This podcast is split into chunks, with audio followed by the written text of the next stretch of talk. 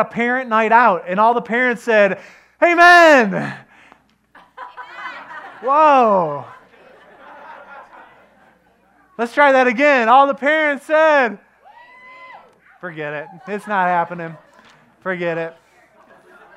That's right. Joe and Amy, you guys are signed up, right? So are we. We should do something. That'd be fun. It's going to be fun. The kids have a blast. The kids, uh, you know, they do, it's like they don't even realize the parents are gone. And uh, but parents, uh, we give you that opportunity uh, every so often, and, and, we want you to take advantage of that. And then the last announcement I have is that today is the last day to sign up for our marriage retreat, which is just a couple weeks away. And uh, if you have any questions, come and contact me. Um, but we do need you to sign up in the lobby, and so we can do, so we can know how that is going. Leon, I want you to stand for a second, and we're going to pray for you here. Uh, Leon is heading off to combat training this Tuesday. He finished and uh, went through basics, and uh, with uh, and he, he's alive and well and looking better than ever. Um, his mom is here. We kind of mentioned that. And uh, Leon, we just want to take a second here before we you know, go on with the message or even receive an offering uh, to pray for you and uh, he needs our prayers. And not only right now, but we need to remember him in prayer and for his family. And uh, we appreciate you serving our country. You are a hero and uh, you're giving of your life. And uh, I know there's benefits, but I'll tell you, I'm not sure the benefits outweigh what you give. And there's a lot of sacrifice. And so, um, if you would, if you know Leon, uh, let's just uh, surround him. And, and I'm to ask, uh, let's see, who would like to pray? Jonathan, would you mind praying for Leon um, this morning? And let's, let's pray for Leon. Sorry, I grabbed. There we go. Let's pray for him. There you go.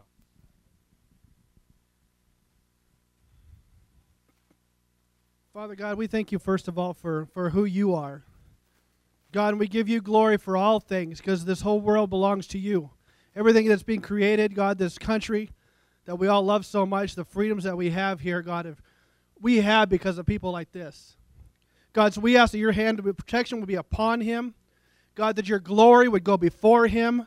You would prepare his path, make it straight. God, that your hedge of protection will be around him and that he would defend you in this country and the freedoms that we have to send missionaries abroad. God, this country is great because it sins. God, so we ask that your hand be upon him and always, God, and give comfort to his family and, and everything that he does. Know that your hand is upon him, God, and that they can trust you with their son and with their brother. We give you all glory and all praise for all things. Yes, Lord. In Jesus' name. Amen. Amen. Thank you. And I'm not sure what that rifle expert means, but we'll just give a quick warning. Just beware of Leon. All right. All right. That's a yeah. Don't take his parking space. There you go. Awesome, man. And we are. We're thrilled. Ushers, why don't you come at this point? We're going to receive our morning uh, tithes and offerings. I want to say thank you for your faithfulness in giving. Uh, as uh, many of you committed a couple weeks ago, uh, you committed to tithe, to give the first 10% of your income from now till Easter, testing God, taking that Malachi 3 principle and taking it to heart. And I'll tell you, the devil, he doesn't want you to do that. um, but, uh, but there's so much that we could talk about, but I just want to say thank you for your faithfulness. And, uh, and so, uh, Lord, bless you as you give this morning. Father, bless our offering. offering. Lord, uh, bless each person that gives, each person that sacrifices. In Jesus' name, amen. Amen. God bless you as you give this morning.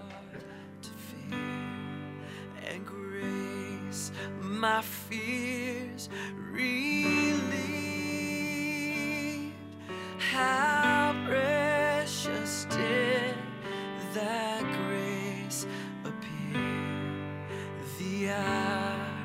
I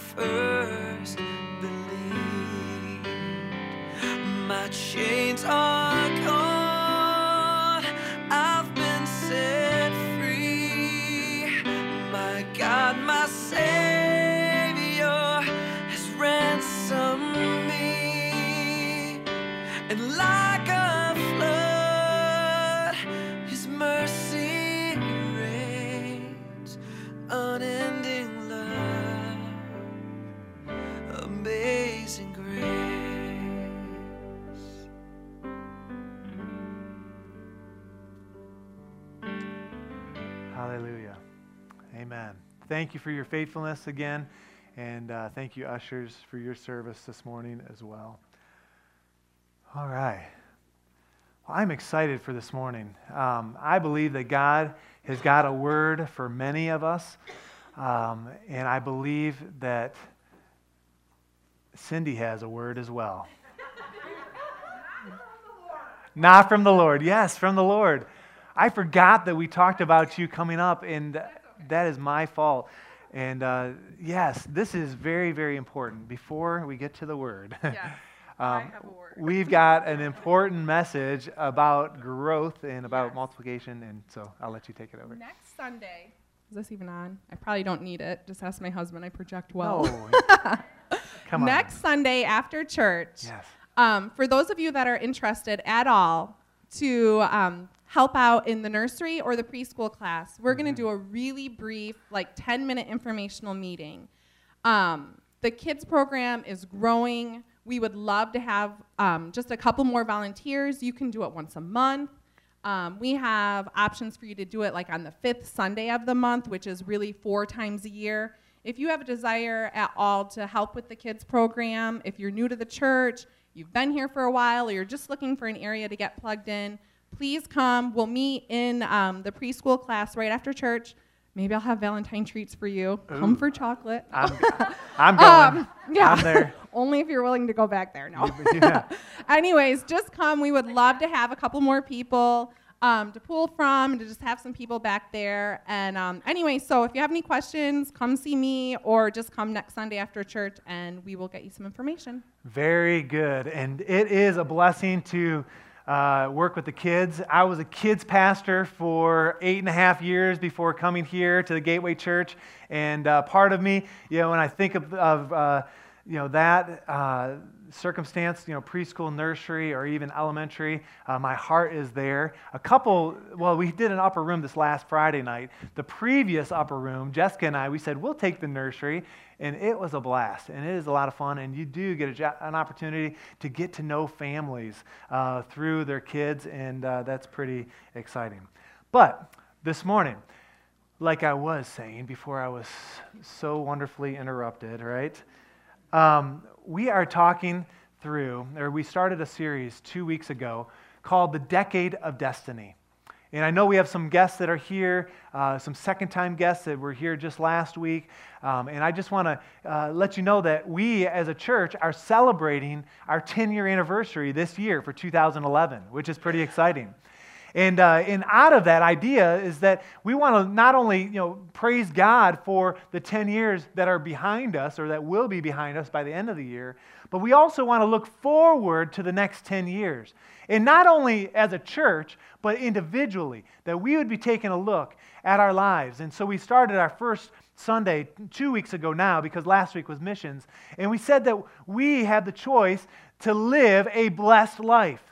And what we said a blessed life looks like, it's where God takes what we naturally have and He multiplies it to make it sufficient to meet all of our needs.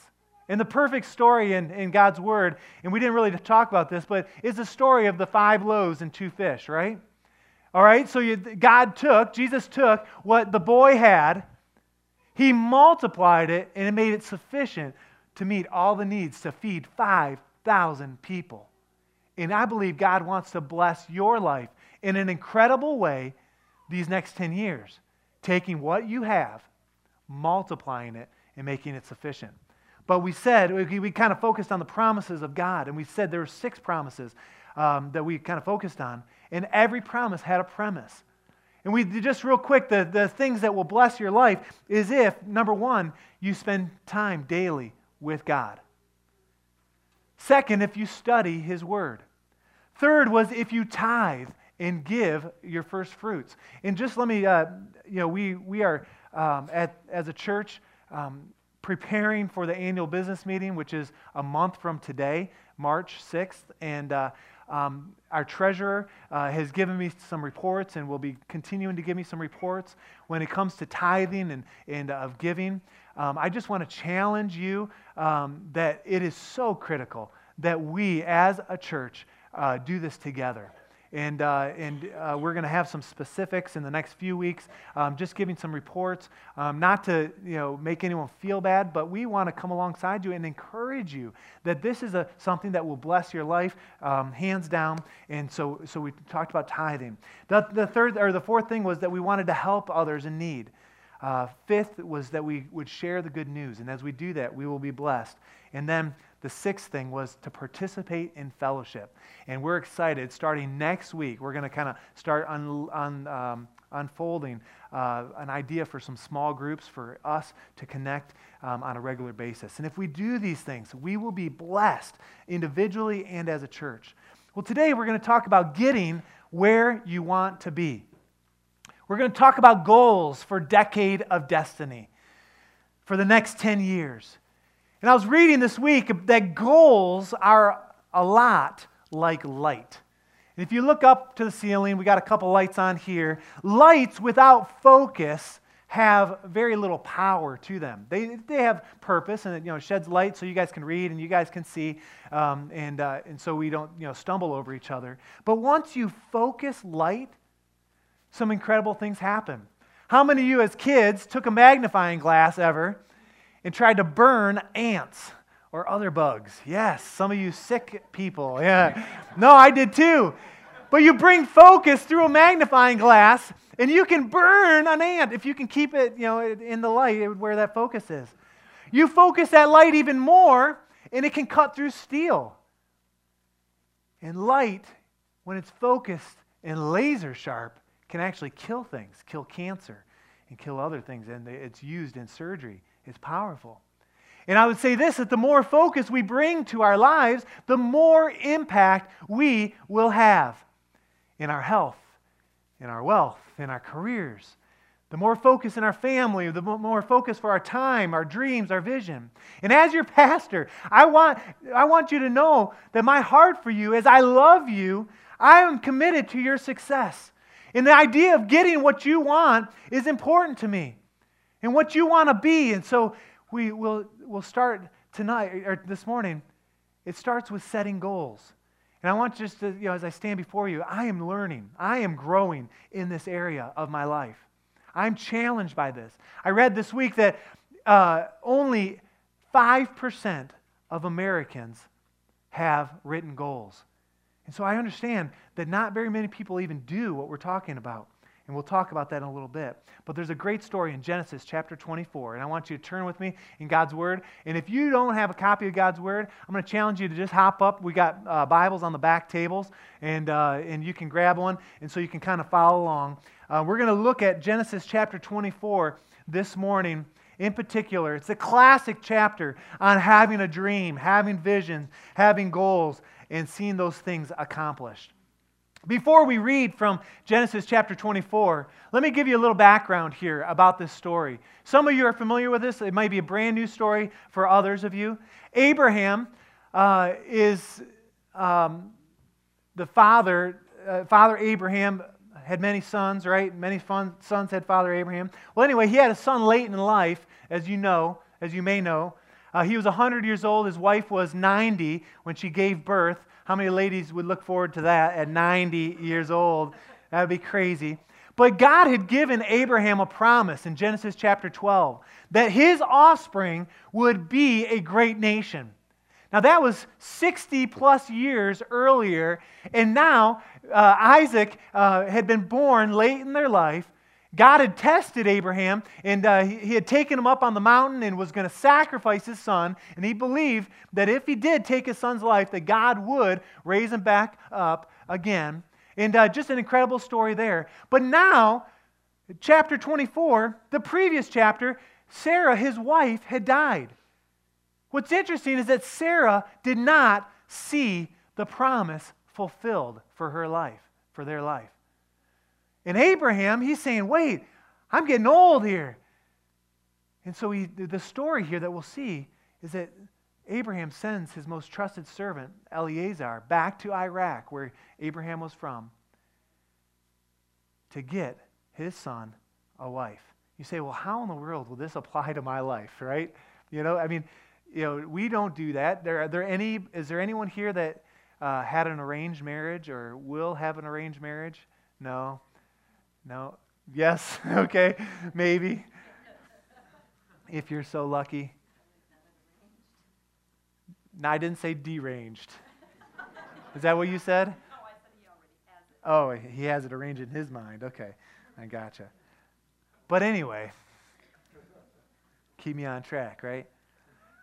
There are nine things that Eleazar does in Genesis chapter 24 that we're going to look at, and we'll move through those you know, fairly quickly, that you need to do to fulfill the goals and the dreams that God has put on your heart. And I really encourage you to take some notes today. Uh, we're going to put some things on the screen. But to reach a dream, uh, to reach your vision, for that to become a reality, for the next 10 years of your life to be the best 10 years of your life, for those 10 years to be blessed, I believe that there are nine things that Eleazar does and uh, that we need to do uh, personally and even as a church, and we are doing those things. The first thing is this, and we'll just jump right in.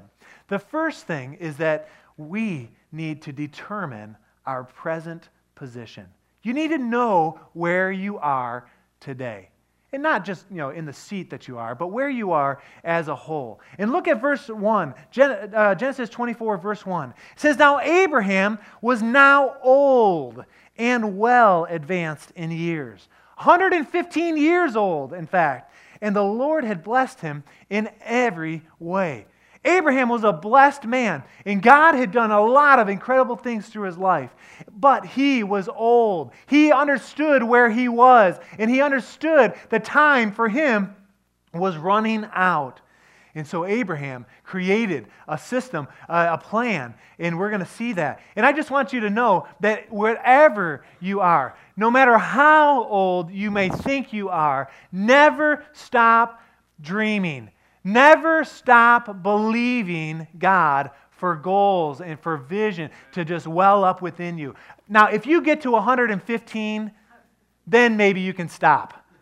But there's no precedence in the Bible that really says to stop. And so this is a message for the young and uh, for those that are in school still, to the oldest that is here, and we won't point out who that is. But like Abraham, we better set a goal or two.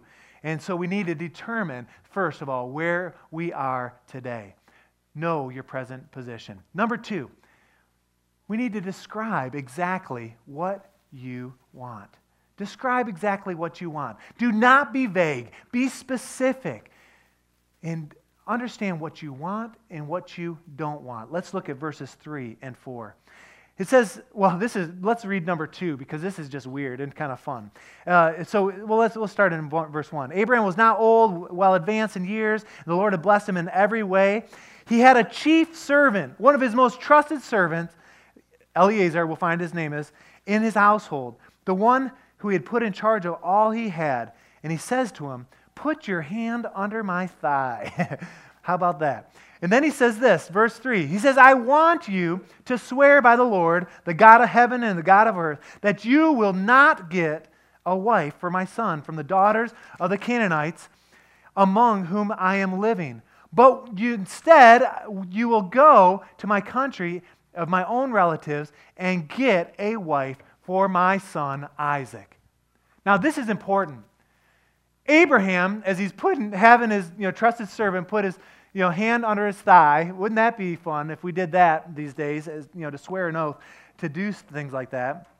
Anybody want to, you know, do a quick example of what that would look like?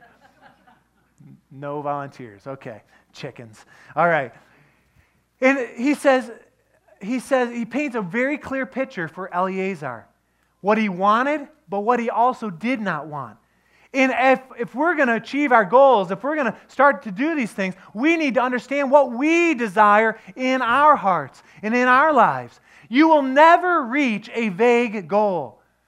I read this week, and I love this quote that nothing becomes dynamic until it becomes specific.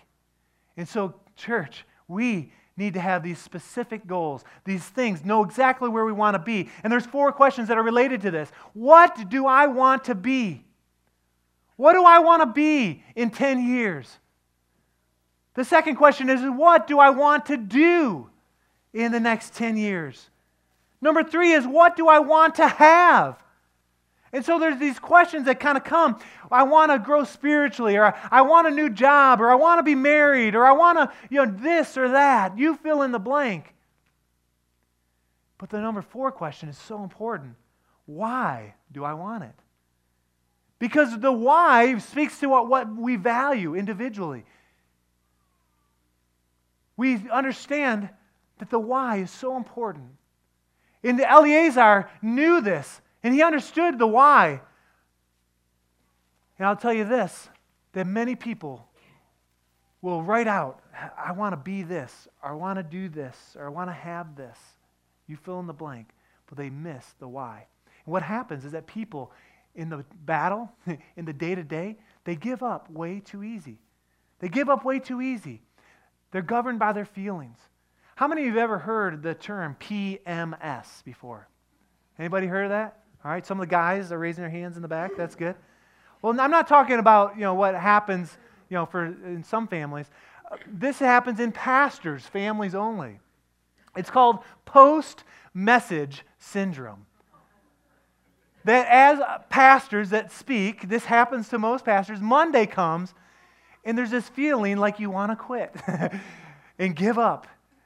And if I was governed by my feelings, you know, I wouldn't be here today, okay? And many of you wouldn't be either. But so people give up way too quick, and so we got to know the why. We also, once we figure out the why, I believe that God will show us how to accomplish what He has for us. And the great example in my life has been in missions trips. When God has called me to be a part of a missions trip, and there's a compelling reason why God wants me to be on a missions trip, and I've been on dozens, uh, well, not maybe not dozens, at least a dozen missions trips in my life. When God calls me to do that, He shows me how that will happen. And I've encouraged many of you, and I know many of you are praying about being a part of the Dominican Republic trip coming in June. And we're just a few days away by the 15th of this month, we need, is the deadline for our first deposit. And I would just say to those that are considering, or those that might, this for the first time, be thinking, oh, I'd like to do that. Listen, guys, is that if God calls you to do it, He will show you how to raise the money because the why clarifies our lives. And the why for Eleazar was pretty clear. It, he was motivated that, sure, Isaac would get a wife. Abraham would be pleased with him, his, you know, his boss. God's purpose would be fulfilled. But we also find out later that Eleazar would get a reward. And so it's pretty clear why Eleazar would move forward with these, with these goals. And we can look at Eleazar and what he did. But what's interesting is that the why led to some what ifs. Look at verse 5 in um, Genesis 24. It says, The servant, Eleazar, asked him, says, Now what if the woman is unwilling to come back with me to this land. Shall I then take your son back to the country where you came from? He said, What if it doesn't work out? What if? And that leads to step number three. Step number three is that we need to find a promise. A promise to help our vision, our dreams, our goals. As I mentioned last week, there are over 7,000 promises in God's Word that are like blank checks for us promises of security, of safety, of provision. There are promises of prosperity and of success and stability. There are promises of strength and wisdom. Blank checks. And you say, well, why does God give us these promises? Well, He gives us these promises so we can trust in Him that we can put our faith in Him and we can lean on Him heavenly. And I'll tell you this for the decade of destiny, we need to find a promise that will lead us and in you, in your circumstances, will lead to confidence. And what happens here is that uh, Abraham is, reminds Eleazar of a promise that he had. Let's look at verse 7.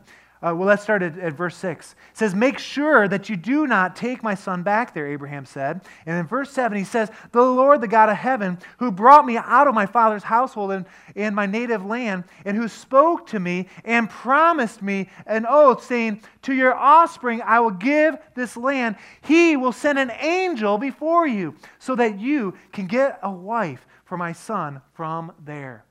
Now, some of you might be thinking, wow, if, if God would send an angel to go with me, before me, and behind me, and around me, I would have all kinds of confidence. Well, how many would say, yeah, there'd be confidence? I would, I would be bold to do what God told me to do, right? Well, we were talking about this at our board meeting this, just this last, uh, this last week. What's interesting is that God, yeah, there are angels, and we understand that angels are, you know, protect us, and God, God sends angels uh, for different purposes. But we have one better than that. God, one of his promises is that he will never leave you or forsake you.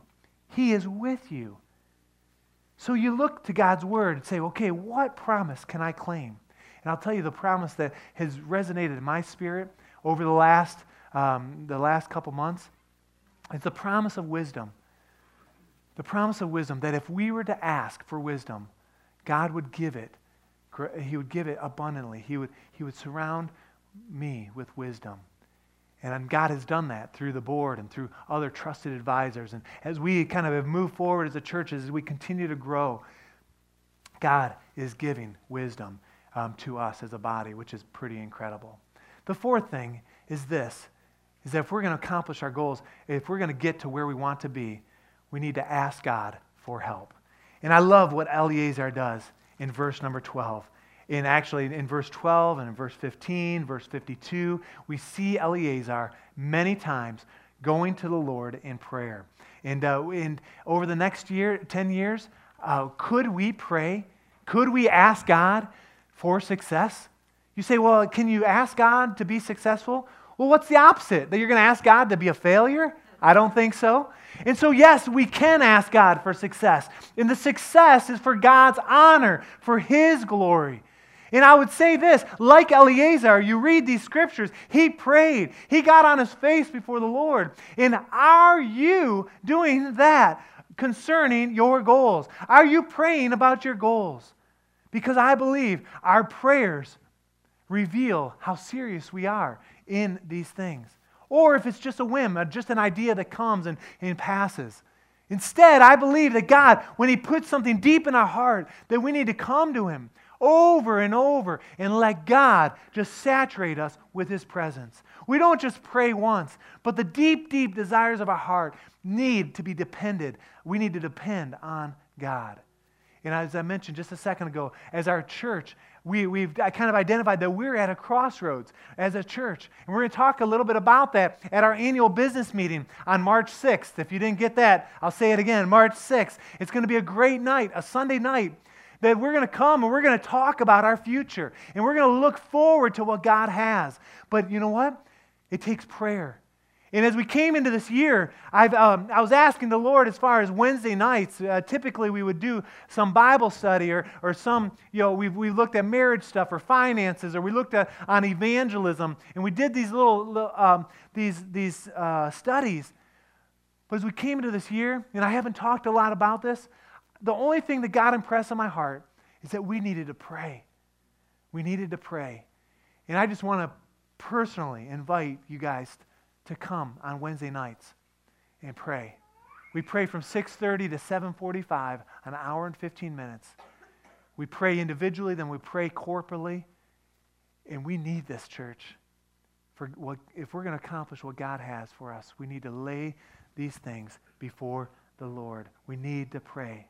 God, we need your help. I love what Hebrews Hebrews chapter 4 verse 16. If you want to flip there with me real quick. Listen to what it says, Hebrews 4, verse 16. Says, Let us approach the throne of grace with confidence so that we may receive his mercy and find grace to help us in our time of need. And I'll just say again, you must be praying about your goals, about your future. Let God just saturate you. Don't forget to pray. So we have, have these things. We're asking God for help. As we back up, we, we, uh, we talk about uh, finding a promise uh, in God's Word. We, we write out exactly what we want. We write it down, and then we determine our current position. Well, number five is this that at this point, we can identify the barriers in our lives. And for many of us, this is a natural thing for us. In fact, many of us, when we have a goal or we have a dream, that's the first thing we do is we identify the barriers. But I want you to notice out of nine things that we're going to talk about, this is kind of the, the, the crest. It's, it's halfway through that Eleazar at this point is identifying some, some uh, barriers. And as you think about your life and about the next 10 years, why don't you have it already, what you desire? Why are you not who you want to be already? What are the problems? What are the barriers? And they can be fit into all kinds of categories. They can be relational barriers, they can be financial barriers, educational barriers, emotional barriers, the idea that we don't feel like whatever or we don't deserve something. Well, Eleazar, his barriers were almost uh, impossible. In fact, I would say that Eleazar's um, uh, his, the, the purpose or the plan that they had seemed impossible. And I want you to turn back with me to Genesis chapter 24.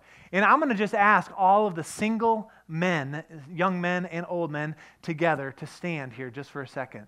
Because I want you to uh, just to get a picture of what this, uh, what, what Eleazar had to do. All right, we got some single guys here, some single guys here. All right, fantastic. Good. Now listen to this. Single guys. This is the rest of you can just, yeah, stand up. Otherwise, I'm going to make you read them. No, just, just kidding. Now, listen, guys, single guys. The plan that Abraham had for Eleazar was, first of all, to go to a country that he had never been to. You're saying, okay, not a big deal, right? How many guys like adventure? You like to go places, right? Yeah, most of you do, all right? Single guys, they thrive on that, they live off that. But listen, in verse 24, he has to find the right, the right woman to marry Isaac. How many would say that can be a challenge, right? As you think about your future and think about what God might have, I know, I remember as a young man thinking, okay, God, that is not an easy thing to discern, to find the will of God. But it goes even further. He's got to go to this country, meet a girl he's never met and then convince that girl to go with him. Verse 58, pretty interesting. Listen, verse 58 says, So they called Rebekah and asked her, Now, will you go with this man? Now, guys, some of you are more bold than others. But how many of you can imagine going to a country you've never been to, right? All right? And I'll, I'll make you sit down in here just a second. Go to a country you've never been to, find a girl you've never met, and then walk up to her and say, Hey, baby, you want to come home with me? just try it today. You just say, Yeah, that sounds good, right? Just try it today. Just go to the mall. You don't even have to leave the city. Just sit in the, in the kiosk, watch, let God put someone on your heart, and go up to them and say, Hey, baby. All right, but then it gets worse, okay? So he gets the yes from the girl, okay, in verse 59, but then he's got to get his parents or her parents' consent. You can sit down. I just want you to know it was mission impossible for Eleazar. He had some real barriers in front of him. And the fact is, is that as we approach the things that God puts on our hearts, there will, and maybe there are already barriers in the way that we have to get over. And we have to get through. And we get through those with God's help.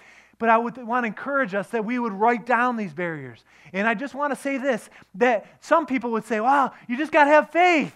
Well, faith does, does not deny reality. There are tough times. There are things that will stand in our way between where we are today, okay, if we're here and we want to go here. There are things along the way for each of us as a church, as individuals, whether you're single or whether you're married, it doesn't matter. Faith does not deny reality, and we need to understand that there are these things. So we need to identify those things. Number six, next, we need to create a step by step plan. Eleazar. Uh, let's look at uh, verse 10. Verse 10. He starts with his plan. He says, Then the servant took ten of his master's camels and left, taking with him all kinds of good things from his master. He set out from Aram Naharaim and made his way to the town of Nahor. He had the camels kneel down near the well beside the town. It was toward the evening, the time when the women go out to draw water. Look at verse 14. It says here, he says, May it be, and he's talking to God. He says, May it be that when I say to a girl, Please let down your jar that I may have a drink, and she would say, Drink, and I'll water your camels too. Let her be the one that you have chosen for your servant Isaac. By this I will know that you have shown kindness to my master. As we read those few verses, I want you to see that there's a step by step progression here for Eleazar. What is he doing here? What is he doing? He's looking for a woman of character. And I'm just going to, since I picked on the guys, I'm going to pick on the girls here for a second. Single ladies, I'm not going to have you stand. You know who you are. Single ladies, equal opportunity. Should we have them stand? No, we're not going to do that. Ladies, you need, you need to be a woman of character. I can't say that with a strong enough conviction in my heart. Eleazar was looking for someone that was kind, that was generous, that was servant hearted, that was willing to go the extra mile. And I don't even want to know who just said, That's me. because they're so full of no i'm just kidding i don't i'm not sure someone said that's me but listen to be able to say okay yeah i'll get you a drink but listen we know that he had 10 camels and if if each camel we know the camels drink a lot Let's just say, for example, that each camel to feed or to drink a drink a camel to whatever to water a camel. Let's say it took five five trips to the well. Okay, for each camel. I mean, I, I can imagine a camel drinking five things of water, right? So times 10, that's 50 trips back and forth.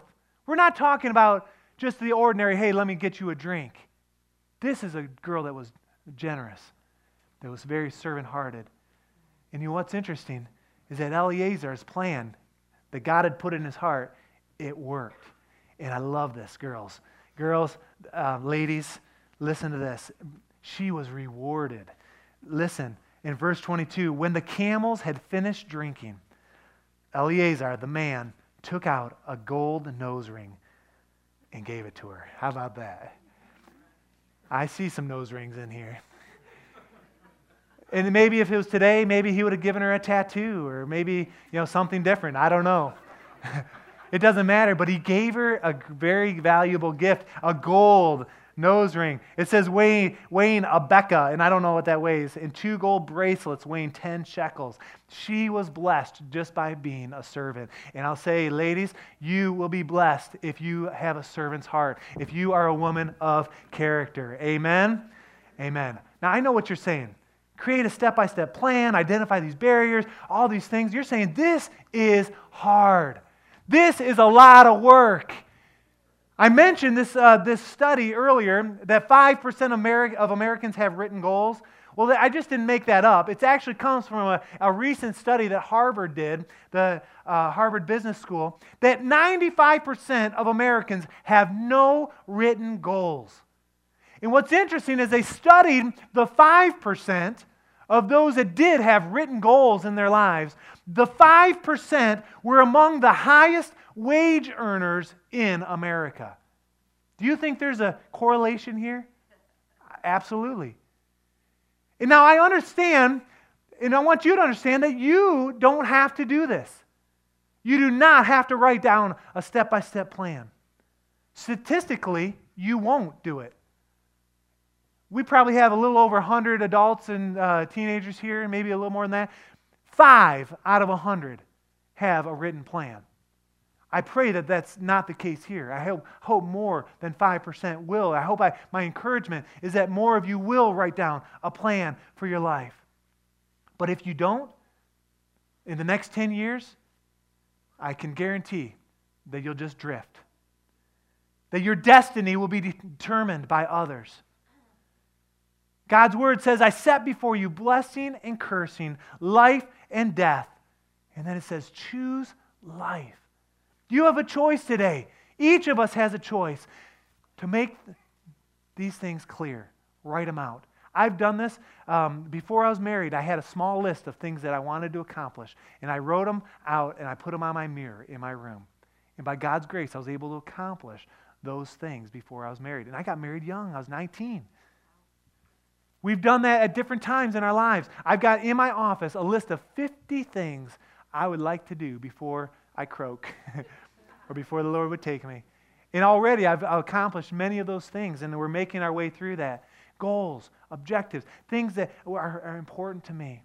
And I just want to encourage you you will be ahead of 95% of Americans if you just write out a few goals. And I know it's not easy. It's not hard, or it's not um, natural. But do it. Young people, if you're 21 and under this morning, listen. What I'm talking about is not just for adults. Write out a plan. Write out the things that would, God would put on your heart and believe for those things to happen. So after you write out a step by step plan, now listen to this. The next one is very difficult. Number seven is be patient and persistent. Our goals, most of the time, do not happen overnight. In fact, the bigger the goal, the longer it will take to fulfill. It takes time and discipline. It's interesting in uh, Genesis chapter 24 here, we watch Eleazar. First of all, we look at verse 21. It says here, without saying a word, the, the man, Eleazar, watched her closely to learn whether or not the Lord had made his journey successful. When she started watering those camels, can you imagine how excited Eleazar must have been? Oh, the first girl I asked, and she's doing, oh man, God. Part of me, if I was Eleazar in his shoes, I would have been you know, going up and starting to talk to her and be like, hey, did you know this is what God put on my heart and all these things, right? But he was patient and he watched without saying a word. And then he does finally say, Hey, you know, what, where are you from? Who's your house or who's your parents? The, the girl ran home, told her mother, and listen to the patience that Eleazar had, starting in verse 32. So the man went to the house. So he, he came there, and the camels were unloaded, so it took time. After this long journey Eleazar had made to, to the well, he waited there, and now they're at their home, and the camels were unloaded. Straw and the fodder were brought to the camels and watered for him, and his men, were, uh, men washed their feet. But then verse 33 is so interesting. It says, Then food was set before him. The food was set right before him. But he said, Look, I will not eat until I have told you what I have to say. Wow. I'm not sure I would have had that kind of willpower. A feast right in front of me and say, Wait, I'm not going to eat before I share and he lays out the plan. And that just kind of speaks to me about delayed gratification. I don't know about you, but I can struggle with that. And as most Americans that are in debt, uh, they, you, we, we can struggle with delayed gratification. But you know what? Eleazar was patient, he was persistent, and he watched the Lord, or he watched um, uh, what God was doing at that moment in his life. It's interesting in Habakkuk chapter 2, uh, verse 3. It's, it's interesting as the prophet is sharing with Israel the, the Lord's answer. The Lord replied, He said, Write down the revelation, make it plain on tablets so that, that it may. Uh, so that a herald may run with it. You, you're familiar with that. Write down the vision, make it clear so others can run with it. But then he says, For the revelation or the vision awaits an appointed time. It speaks of the end and will not prove false. And then it, listen to what it says. It says, though it may linger, wait for it. Patience. It will certainly come and will not delay. in the next 10 years, if God were to put some big things in your heart individually, some goals, you're here, you want to be here, it's going to take some patience and some persistence. And I'll tell you this that if we are patient, I believe God blesses that. Why does it take so long? Well, I think a couple reasons. First of all, I believe that God is more interested in what you are than what you do. I think that God is more interested in your character than he is your career or fill in the blank. The fact of the matter is is that none of us can take our cars, our cash, our clothes, our fine china, you fill in the blank, whatever's important to you, you can't take it to heaven. And what God's interested in is in our character. What do I want to be to be in the next 10 years? It is super important. Patience, persistence. God is doing a work in our hearts. And sometimes when it seems like it's taking forever or it seems like it will never happen, it's in those moments, many times, when you're at the end of your rope where God, He moves in a powerful way. Number eight, if you're going to end up where you want to be, you need to enlist a team for support.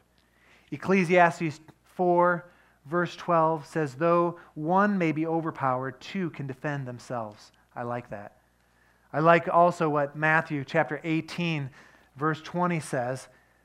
Verse 20 says, For where two or three come together in my name, there I am with them. The idea is that together we are stronger than if we are by ourselves. If you want to go fast, have you ever heard this? Go by yourself. But if you want to go far, go with others. And Eliezer certainly does this. He gets the parents involved. He gets his servants involved. He gets the family involved, the relatives, all the way around. And if you are going to achieve the things that God has put in your heart, you need a team of people around us. You. And I need that. And we need that as a church. And that leads me to, to number nine. This is so important. If we are going to get to where we want to be, you must pay the price. There is a price tag for your dream. How many are excited for the Super Bowl today? Yeah, yeah, many of you guys, yes. I see we got a Steelers fan here. We also have some Packers fans uh, back here, and we're not going to take a vote this morning. what in the world is that? Does anybody know who what coach won the first the very first Super Bowl? Vince Lombardi, right? Well, this week, from what I understand on cable TV, um, some friends of mine on Thursday night were talking about this. They did a, document, a documentary. I guess they did a movie too, but he, they were watching this documentary. Is, I can't say that. But anyway, about Vince Lombardi and about the price that he had to pay to be the coach that he was. And what was interesting is he paid a high price. The guys and I, as we were sitting around the table at Applebee's, we were talking about it a little bit. It's interesting how God works spiritual things into conversations when you're open to it. But we were talking about the, the fact that he sacrificed a whole lot. His life was not easy. There were a lot of ups and downs. And what was interesting, the sad part was that his family suffered a whole lot for him to be the coach that he was. His players loved him, his family resented. And, and in this documentary, they, they talked a little bit about that. But what's interesting for us to reach our goals, we will have to give some things up. And sometimes it's worth it, and sometimes it's not.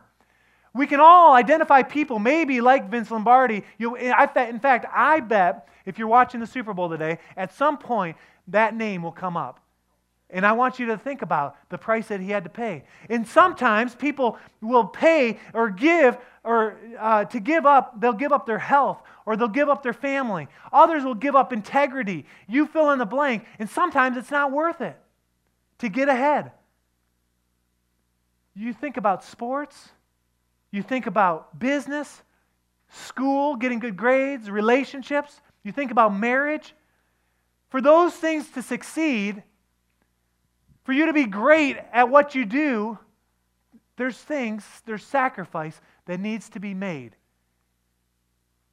And what's interesting is that sometimes it's worth it, sometimes it's not, but you have to pay the price. And let me just put a little plug in for our marriage retreat. Today's the last day. I know I already mentioned that. But sometimes, couples, you got to pay the price.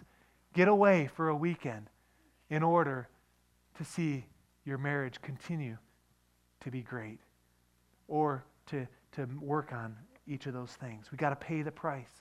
And what's interesting is Eleazar, he paid the price. When you look at Genesis chapter 24, verse 53, he paid greatly. In fact, he was pretty smart. Not only did he pay the price, um, uh, he gave some things to, uh, uh, to Rebekah. But listen, um, in verse 53, it says this if I can find it. It says, Then the servant brought out gold and silver jewelry and articles of clothing and gave them to Rebekah. He paid a price. He also gave costly gifts to her brothers. He's a smart man. Get his brothers on his side. And to his mother. How about that? Then he and the men who were with him, they ate and drank and spent the night there. Eleazar was ready and willing to pay whatever it cost to win the affection of Rebekah. And I'll tell you this great goals require sacrifice. Sacrifice time, sacrifice money, sacrifice energy, sometimes to sacrifice a reputation. And great goals are not always convenient to see followed through. They cannot be done in, uh, in our spare time. And over this next 10 years, if you consider a decade of destiny, it will require a price not a dollar sign price, but it will require our time. And so we need to identify what will it cost? The things that we do. What am I willing to give? And then answer the question, am I willing to do it? Is it worth it? This morning we're talking about getting where we want to be in the next 10 years of our lives. If I could force you to stay in the sanctuary today until you did an exercise where you went through each of these nine things, if I could do that, I would. Because I care about you guys. The fact is, is that most of you will probably walk out and say, wow, that, that was a good message, and, and boy, that you know, that maybe stirred something inside me, or maybe you say that's not such a good message. I don't know. What is he talking about? I'm not sure. But listen, the fact is, is most of you are not going to pay the price to see the things that God has for you. And I understand that. But for those of you that are serious about getting to where you want to be in the next 10 years? Young people, old people, in between? Would you consider these nine things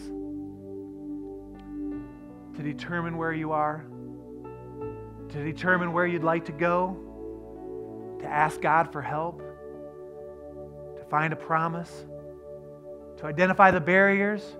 To make a step by step plan, to be patient and persistent, to get a team, and know all along it's going to require a price. And would you this morning talk to God about those things? And ask Him what He would desire in your life? I want everyone that has a Bible to turn with me to Proverbs chapter 16. Proverbs 16. One of my favorite verses in the Bible, really. I quote it a lot. Proverbs 16, it really, verse 3 is where I want to focus, but let's start in verse 2. It says, All of a man's ways seem innocent to him, but motives are weighed by the Lord. Just a quick thought on motives. Uh, other places in the Bible says that the motives of a man are hard to, to judge. And so we, you know, even for ourselves, we, it's hard to say, okay, well, why? You know, to answer that why. But then it says this in verse 3. It says, commit to the Lord whatever you do, and your plans will succeed. What we're talking about this morning is about committing our ways to the Lord.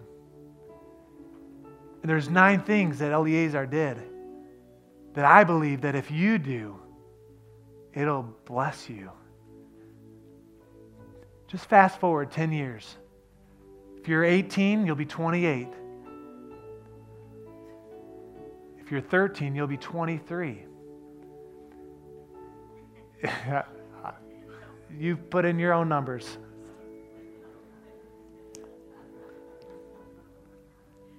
Ten years seems like a long way away in some respects, doesn't it? It flies by. My daughter's 11 years old. Seems like just yesterday we were married.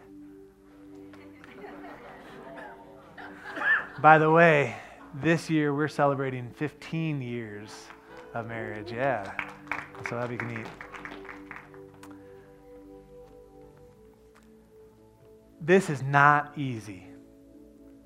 It's a lot of work to bring the kind of focus, the laser type focus into our lives that is necessary to achieve the things God has for us.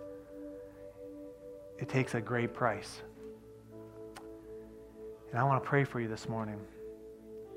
And I want us to spend a little bit of time asking God what his plan might be for us. And I want to encourage you to find something to write on and maybe even tackle some of these steps before we leave. But before we do that, like we always do, we want to make sure that the first thing, if you're going to succeed in the next 10 years, you need a relationship with Jesus. And I would be remiss to not mention that. And so this morning, if you're here and you are away from the Lord, if you've been away from God, or you've never had a relationship with Jesus, the Bible says He desires that relationship with you. His desire is that no one, no one would perish, that but everyone would have everlasting life. That's His plan for you. But we are not robots. We don't just go through life and whatever God does, He pulls the strings. We're not puppets, right? We have a free will, and you have to choose. And again, the Bible says, Choose you this day whom you will serve. Joshua in the Old Testament said, As for me and my house, we're going to serve the Lord. Are you going to serve the Lord? Are you going to accept Jesus as your personal Savior? And today I want to give you that opportunity. With everyone's head bowed and eyes closed, no one looking around, please. If you are here today and you do not know Jesus as your personal Savior, if you were to um, not make it till tomorrow, whether your health failed or there's an accident, if you did not know Jesus, and if you are not certain that you would make it to heaven, would you respond to our, your Heavenly Father this morning and say yes to Him? Is there anyone here today that would be in that circumstance? Say, yeah, that's me. Yeah, thanks. Who else this morning? would Say, yeah, that's me. Save me, Jesus. Come into my heart. Make it clean. Anyone else? We have one young man that's responded. We won't embarrass you. We're not going to call you out. Who this morning would say, That's me. I want to get my heart right with the Lord? Maybe at one point you were more committed than you are today.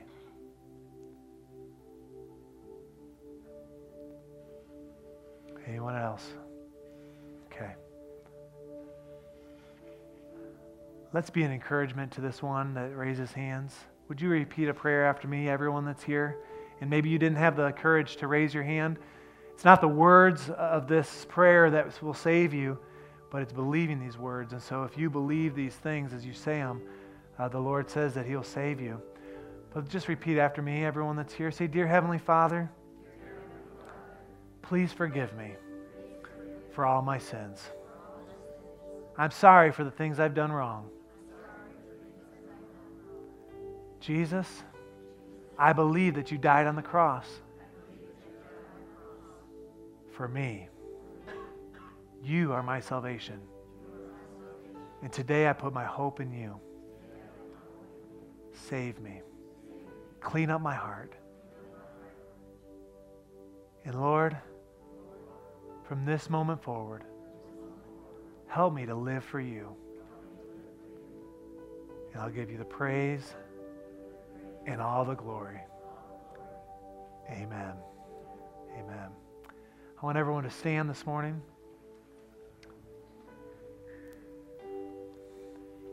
If you are serious this morning about getting where you want to be, would you spend a moment or two in God's presence? And I don't want to manipulate anyone to come forward or to twist your arm. And I understand that some of you have plans that you need to get to, and that's okay.